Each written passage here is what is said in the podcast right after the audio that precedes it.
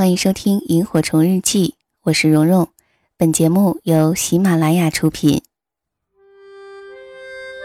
岁月像一个细细的筛子，将心底原本清晰的东西变得更清晰，如同记忆中那微微星光的萤火虫。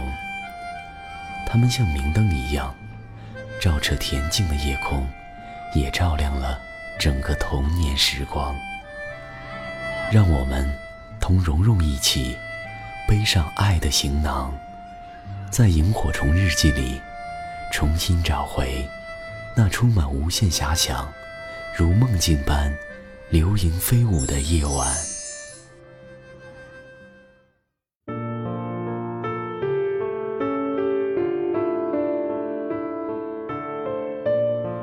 你们都知道，我有一个关系很好的同事，他叫王爷。众所周知，王爷特立独行的风格简直让人沉醉痴迷。但是很快我就发现了一个问题：王爷在公司并没有那么多的朋友。于是我忍不住问他：“你觉不觉得孤单呀？”从家乡千里迢迢赶到上海，没有亲人，也没有朋友，时间被工作挤压的，谈一场恋爱都觉得奢侈。这样的生活，一个人真的扛得住吗？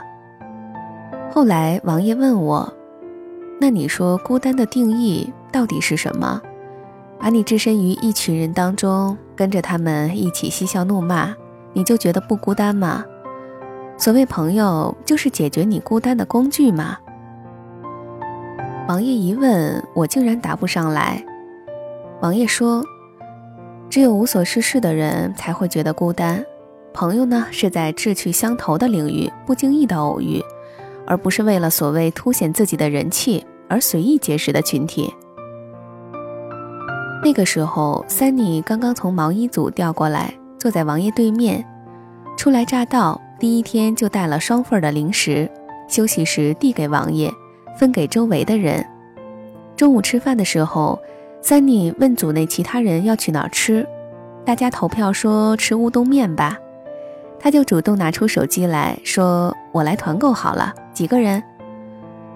下午的时候，大家偶尔偷懒聊天，说起上周末的聚会，Sunny 也忍不住来搭话说：“那儿很不错的呀，我经常去的。”然而在这种情况下，Sunny 往往换来的是热脸贴了冷屁股，大家不但会因此中断话题。甚至参与者都不知道为什么会插进来莫名其妙的家伙。Sunny 把组内每个人的微信都加了一遍，只要有谁朋友圈发状态，他都是第一个点赞，然后说一堆让人开心的话。但是其他人看在眼里的是，不管那条状态底下有多少条回复，总归是没有人回复他的。同样的，他每条状态下面基本上没有组内任何一个人的点赞和评论。每年的十一月份，公司会组织一次近郊的旅游，因为是公费，所以基本上全公司的人都会参加。但是很快就有问题出现了，公司为了节约经费，一般安排两名员工住在一个房间，于是和 Sunny 分到一起的池慧很快就不开心起来。然而，组内也没有别的人愿意和池慧换房间，于是池慧便私下和总务要好的妹子，说是悄悄地把名单换掉，就说之前的出了问题，需要重新分组。这种事情在办公室众人的口中是根本瞒不住的。三妮很快就从别人的口中听说了这件事儿，最终三妮自己跑到总务去，说当天有事儿，可能不能参加了。午饭的时候，我跟王爷聊天，说到三妮觉得他其实也蛮可怜的。王爷低头吃鳗鱼饭，没有理我。我接着说：“真的，我觉得你们组的人其实有点过分了。”王爷咽下口中的饭，看着我说：“你觉得可怜吗？他呀，就是把社交友谊看得太廉价了，哪能吃吃喝喝，随便搭搭话就能和别人成为朋友呢？”虽然说感情的事儿要付出才有回应，但是付出之前如果连对象也不看，那就是自讨苦吃了。认识那些与自己价值观完全不同的人，有必要吗？在他们每天谈论婚丧嫁娶的时候，我觉得和他们多待一秒钟都是在浪费时间。有些人呢可以被归类为朋友，但是有些人仅能止步于同事，也就是说，除了工作关系，不需要有别的交接。接下来的一个下午，我注意到，只要是有人叫三妮做事，三妮就会很开心的去帮忙。然而搬过之后，除了一句简单的谢谢，别人也并没有给三妮太好看的脸色。原本在这样的情况下，每个人就只会做着自己的事情，在各自的轨道上行走，不会有谁特意的为了某个人停下来。更不会有人为委屈哭泣的人递上一张纸巾。下班之后大组聚餐，名单里面漏掉了三妮，他只是淡淡一笑说：“没关系，我正巧约了人，就不去了。”我因为事情没有做完，和领导说晚些去，最后竟不知不觉忙过了头。打卡下楼的时候，想着干脆别去了，给领导发了信息，打算去便利店买个面包。却发现三妮坐在便利店的椅子上吃盒饭。原本我想上前打个招呼，谁知却被一只手拉住。回头一看，正是王爷。他坐了有一会儿了，想必是心情不好。你上去叫他，只会让他尴尬。王爷低声和我说：“我诧异王爷为什么会突然出现。”王爷耸耸肩说。你知道的，我不喜欢参加那些乱七八糟的聚会，就去附近买了点东西，有点渴，进来买水就看见他了。如果我没有看错，三妮无神的双眼有些泛红，她慢吞吞地吃着面包，时不时地望着手机发呆。那天我跟王爷坐在南京路苹果旗舰店旁边，王爷跟我讲了一个故事。他说：“每个人都有犯傻的时候，曾有一段日子，他也一样。上大学那会儿，通过朋友王爷认识了新的朋友，总觉得和他们是合得来的，却不料别人私下根本就没有把你纳入圈子。有活动也好，有心事也好，你都不会被选为参与者。好多看起来的投缘，不过是逢场作戏。不要以为你掏心掏肺。”别人就会善待你的友谊。有时候，一群人聊的事情，其实你根本不感兴趣，但是还是想要插嘴去附和，以为别人会因此而注意到你。其实到头来都是自己在演独角戏。王爷看着我说：“你总是担心我在公司里没有朋友，我却一直认为，朋友是因为气场相合才彼此吸引。”而不是刻意为之，就好比你跟我吧，似乎从来没有特别举行什么仪式，昭告天下我们是朋友了，但是我们却依旧交往的很开心。所以说呢，我从来不会为了解决孤单这个问题，而让友谊变得廉价。圈子不同，不必强融，一直是我信奉的价值观。我说，那我们应该去和三妮说一说这些事儿。我觉得你应该去劝劝他，一方面你是女生，另一方面你有过感同身受的经历。王爷摇摇头，把喝完的饮料瓶扔进垃圾桶里，说：“永远不要以为自己是谁的救世主，我们其实救不了别人。相信我，能让他活过来的，除了上帝的偶然安排，就只有他自己的彻底清醒了。”王爷继续说。说个身边的事儿吧。之前我有一个朋友和我算是非常投缘，我们两个人已经认识很多年了。后来他开始混娱乐圈，最开始并不开心，经常给我打电话，说身边的小团体基本就很难挤进去。虽然每个人好像都认识了，但是别人说话开玩笑从来就不会带上他，因为其他人都出唱片、拍电影。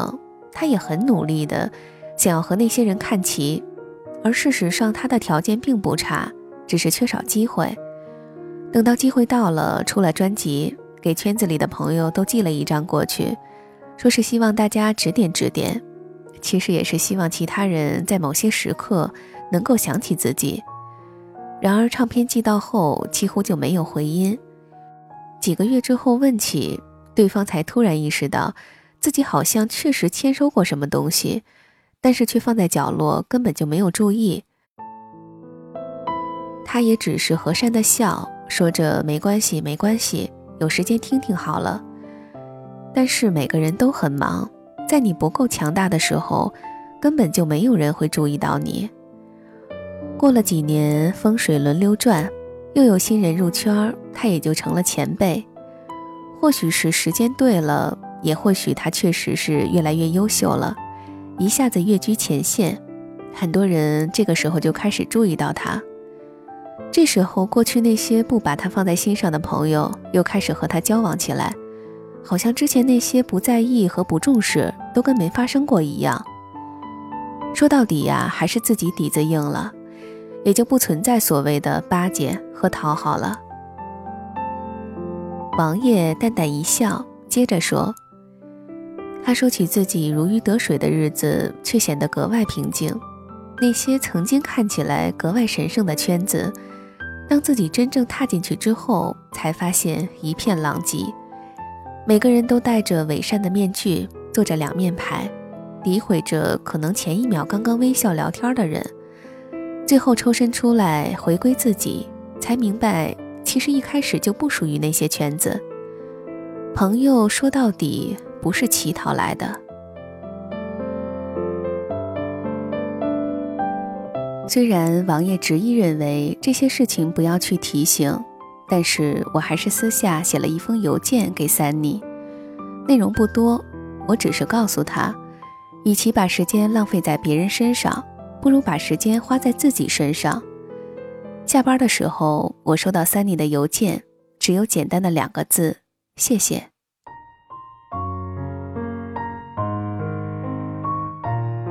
三妮开始非常用心地经营自己的工作，也想方设法尽可能得到领导赏识。但是组内人员太多，每个人都有强烈的表达欲，三妮依旧淹没在众人之中。办公室加班的人并不多，三妮便是其中一个。因为没有同事邀约，也没有额外的安排，所以她常常在格子间做事做到很晚。大家都说三妮因为被男友甩了没人要，才会落得这样的下场。王爷在茶水间听到，忍不住回上一句：“前几天我刚好看见她男朋友买了玫瑰在楼下等她，也不知道是不是你们都看见了，才压抑不住嫉妒说这样的话。”最后弄得大家无话可说。半个月后，三妮申请调组。但是人事告诉他，其他组没有人员需求。最后，三妮说他可以接受外派。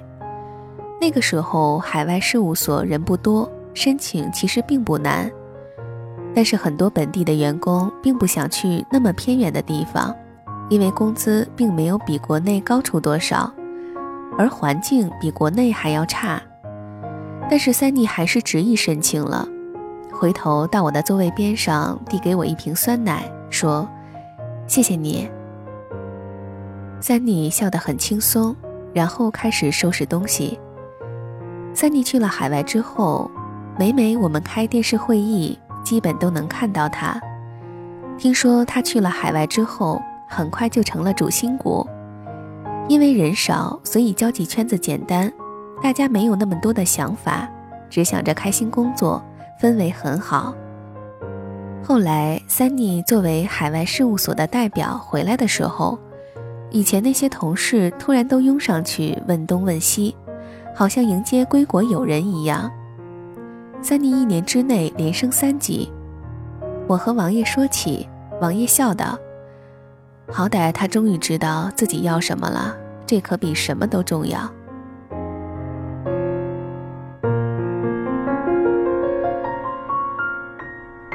三妮过来和我跟王爷打招呼，我说：“看你越来越好了，真替你开心。”三妮大方的笑说：“谢谢你的心。”转身又对着王爷说：“还有你的面包。”我略感诧异地看着王爷，王爷耸耸肩，表示不明白。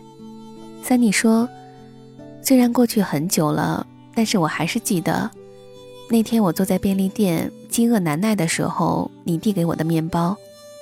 你说，虽然面包比不上佳肴。”但至少在饥饿的时候可以果腹，然后示意你手上也有一个。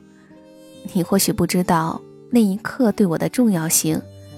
在所有人都去聚会的时候，你愿意和我分享一个面包。虽然平时我们话不多，但是我知道你是把我当成了朋友。那时候我一直羡慕你的能力，后来我才知道，原来你吸引人的是你从不讨好他人。而坚持自我的态度。在你回海外之前，给王爷发了一条信息，他问：“怎么样才可以真正的做到不计较呢？”王爷回了一句话：“强大到让别人计较你。”三妮回了一个笑脸，他说：“他懂了。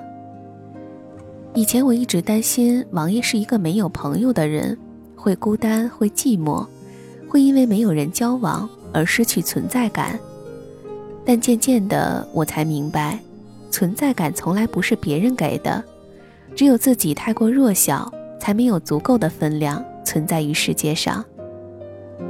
我和王爷坐在天台上喝咖啡，只是简简单单的两个人，我们从来不会媚俗的去讨好对方，也不会硬要融入对方的圈子。真正的朋友会因为你的美好接受你，而不是因为你的讨好和刻意才将你纳入交往名单。不需要讨好全世界，只需要等待被你品质吸引的人，主动且乐意和你走到一起。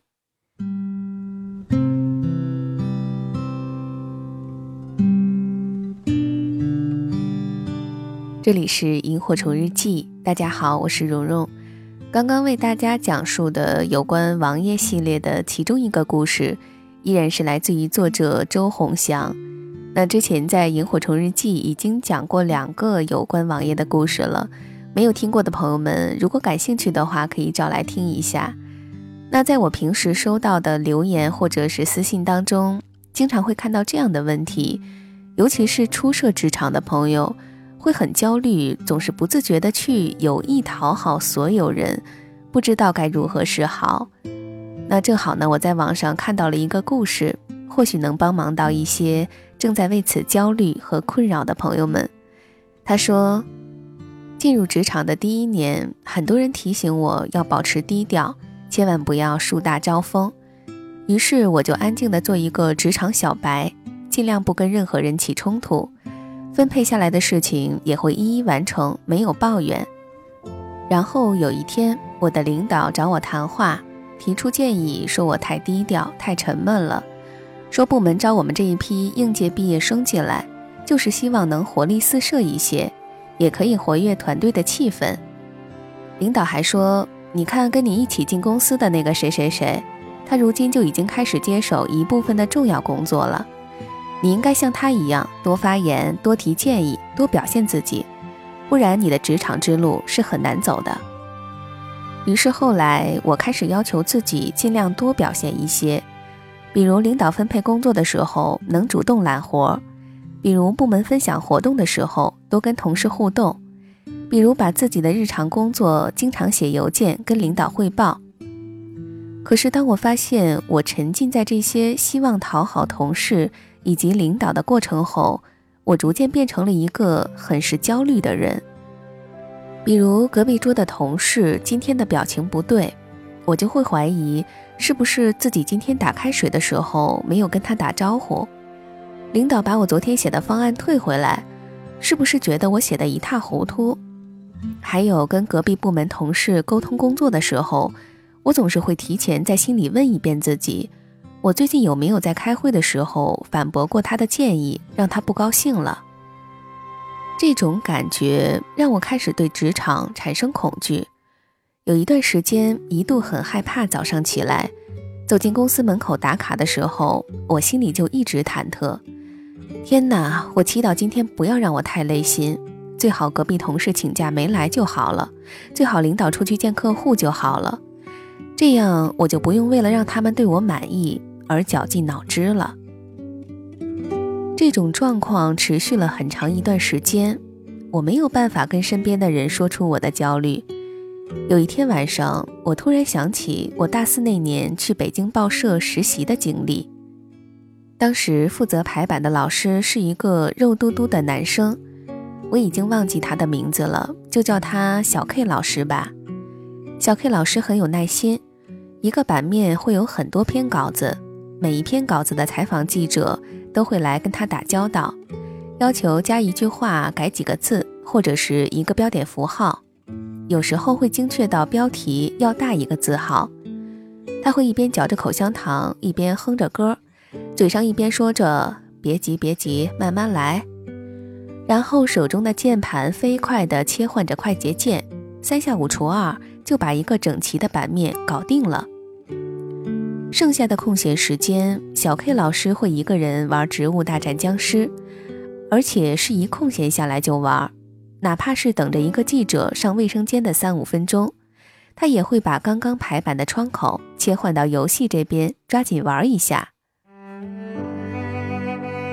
我有一次实在忍不住了，就问他为什么。他给我的回答是：我的手需要保持敏感度，这样呢才能保证新闻版面排版的速度与质量。玩大战僵尸的时候，每一次他都会用不同的策略去尝试，这样还能保持头脑接收信息的反应速度。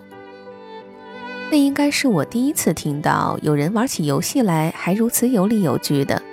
而且还是在工作时间。但是后来有一件事情给我印象深刻。那天晚上我们在值班，突然收到通知，说某个新闻需要撤下来。于是值班的记者开始紧急安排替换的稿子，然后重新排版。但是却发现，按照这个速度排版下去，那是等到明天早上稿子也出不来了。于是有人提出打小 K 老师的电话，请求帮忙。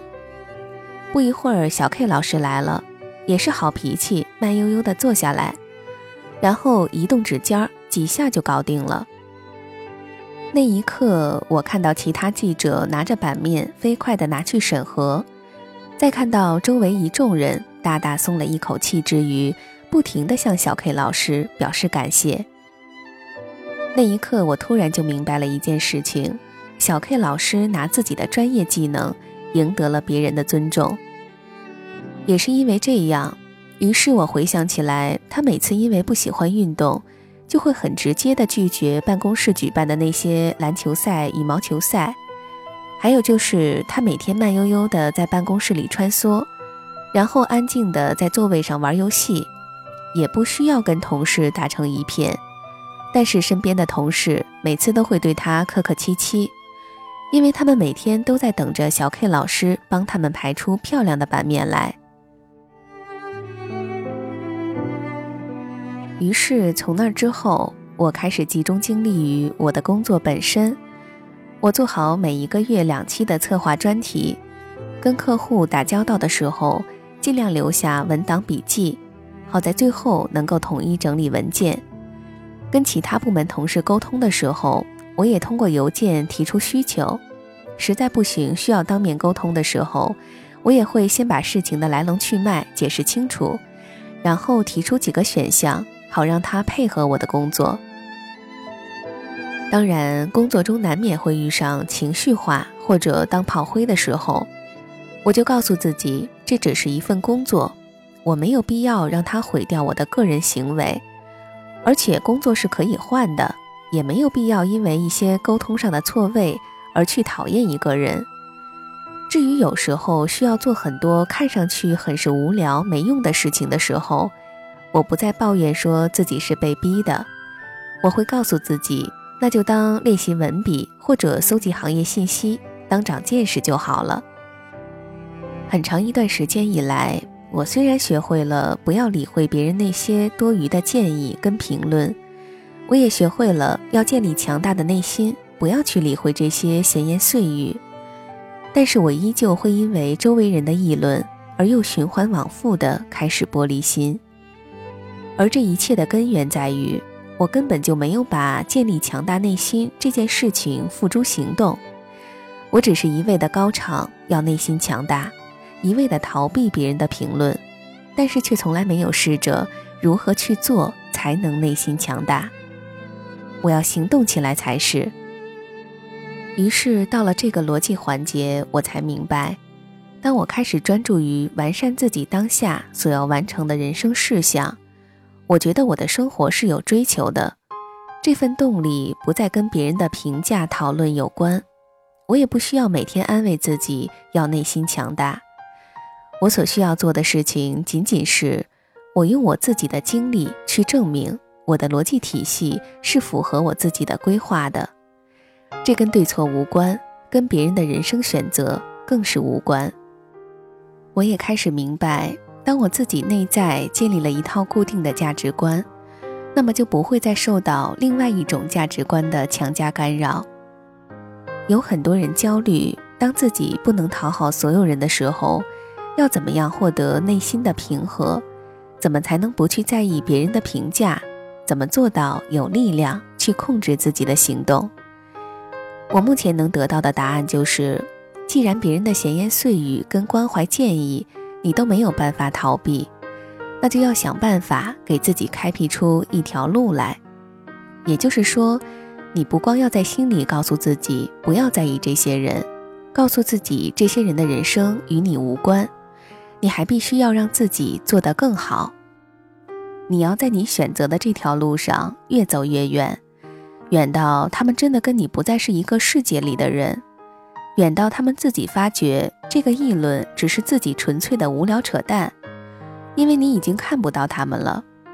到了这个交叉路口，你要走阳关道，他要走独木桥了，两条没有交接的平行线，最后的结果是再也不见，耳根清净。那么问题来了，那这个时候他们干什么去了呢？嗯，他们就会去骚扰另外一个跟他们差不多水平。但是又稍稍有一点特立独行的人了，期待这一个特立独行的孩子也能早日脱离当前的困局，跑起来，跑得越远越好。好的，我们这期的萤火虫日记就到这里，我是蓉蓉，和我取得进一步的互动，以及收到我在节目之外为大家推送的一些比较好的内容啊。也可以关注我的微信公众号和新浪微博“蓉蓉幺六八”，蓉是雪绒花的蓉。我们下期节目再会吧，祝你晚安，好梦。现实大海能不能拍下又怎会懂得要多努力才走得到远方？如果梦想不曾坠落悬崖，千钧一发。又怎会晓得执着的人拥有隐形翅膀？把眼泪种在心上，开出勇敢的花。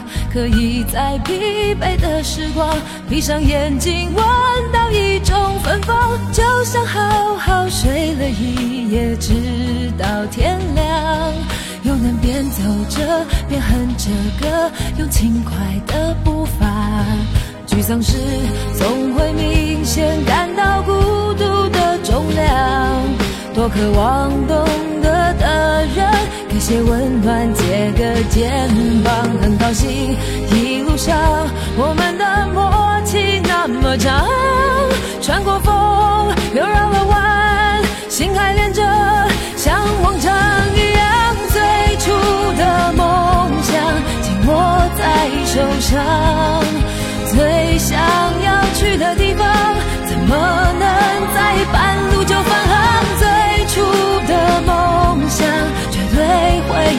达。实现了真的渴望，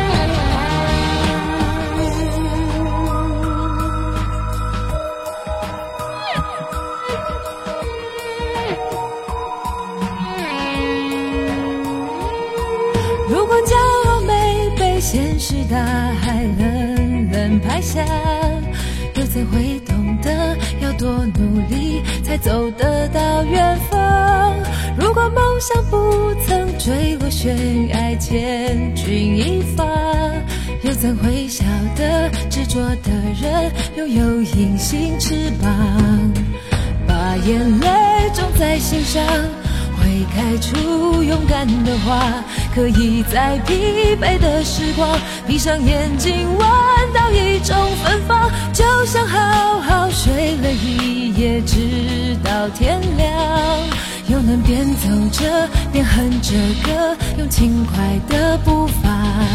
沮丧时总会明显感到孤独的重量，多渴望懂得。些温暖，借个肩膀，很高兴一路上我们的默契那么长，穿过风又绕了弯，心还连着，像往常一样，最初的梦想紧握在手上，最想要去的地方，怎么能在半路就返航？最初的。会到达，